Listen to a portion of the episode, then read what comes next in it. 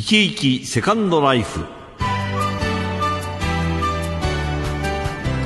あなたは生き生きしてらっしゃいますか？毎月1回ケアコンサルタントの川上由里子さんと電話をつなぎましてシニア世代の生活に役立つ情報をお伺いしています。お電話つながっています、はい、川上さんおはようございます。よろしくお願いいたします。どうも。よろしくお願いします。えー、今日はどういうテーマでお話ししていただけるんでしょうかね。はい、えー、シニア世代の体の変化特に耳と聴力についてお話しさせていただきます。あれ？耳我々の世代ですね。はい。えー、どのようなちょっと変化が現れるんでございましょうかね。はい、ねえー、えー、高齢者の体調の変化には主に6つの特徴が現れまして、はい。まあ、1つ目はちょっと脱水症になりやすい。はい、2つ目は低栄養になりやすい。そして便秘になりやすい。えー、4つ目は物忘れなど認知機能が低下しやすくなりますね。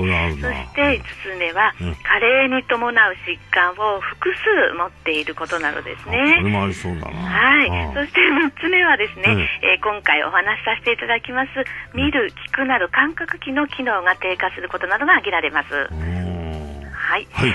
えー、お願いします。はい。この感覚器の機能の低下は、ちょっと元には戻らない加齢に伴う生理的な変化ですので、うん、あの、少し健康に手間暇をかけまして、こまめに対応することが大切になります。はい。そうすることでですね、うん、日常生活の動作や生活の質を維持することにつながって、うん、まあ、いつまでも明るく、元気に、豊かに活動することができますね。この明るく元気に活動するってことがね、一番ですよね。そうですね。ねはい。はい。はいえー、中でも感覚器の耳のケアが大切ですけれども、はいまあ、加齢による難聴を老人性難聴と言いまして、まあ、個人差はあるんですけれども、まあ、20代をピークにして、65歳、70歳ぐらいになると、約4分の1の方が難聴を自覚するようになるって言われてるんですね。私もその一人だと思います。4分の1の一人だと思います。はい、すみません。えと、耳が遠くなると、外から得る情報が低下しますので、うん、ちょっとコミュニケーションを取ることが億劫になったりもするんですね。ああ、はい、それほどでもないな。まあ、えー、そちら違うと思いますけどね、はい、徳光さんの方は、はい、放置することで、えー、うつ病や認知症の原因にもちょっとつながりやすいので、対応が必要となります。なるほど、はい。はい、えー、対応についてですけれども、うん、えー、まずすべての症状が老人性難聴とは限りませんので、うん、まあ、急激に発症する突発性難聴や、うん、メニエール病などはもう早期に対応が必要な病気なんですね。はい、はい。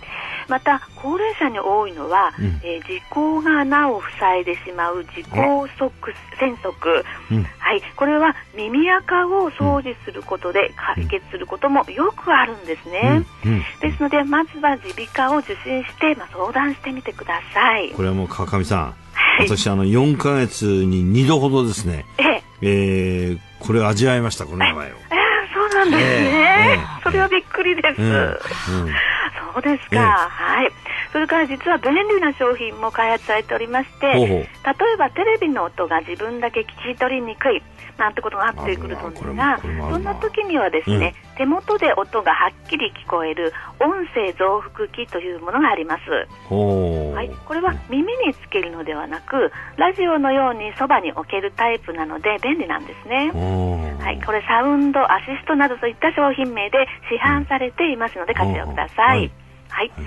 で補聴器の開発も進んでいますね。で補聴器はインターネットでも最近購入できますけれどもこちらは専門的なアドバイスでも欠かせないものです、はい、あの財団法人テクノエイド協会ではあの講習を受けた認定者がサービスを提供します認定補聴器専門店を紹介してますのでこちら参考になるかと思います。はい、はい。うん、そしてですね何よりも、まあ、周囲の関わりが大切になります。はい、相手が聞こえにくそうだっていうふうに感じましたら、うん、はっきりゆっくり、うん、そして大きく低めな声でですね、うん、伝える内容は短めにと配慮しましょう。はい。まあ、そうですね、これからの季節はですね、うん、えー、風鈴や下駄の音、まあ、雨の音などね、日本には本当に美しい四季の音が溢れ始めますよね。ねはい、はい、いつまでも聞く、見る、えー、家具、触れるなど五感を大切にして、生き生きとしたセカンドライフをお過ごしいただきたいと思います。いや、いいお話ありがとうございました。本当に五感は大切ですよね。そうですね。来月もよろしくお願いいたします。はい、川上ゆり子さんでした。ありがとうございました。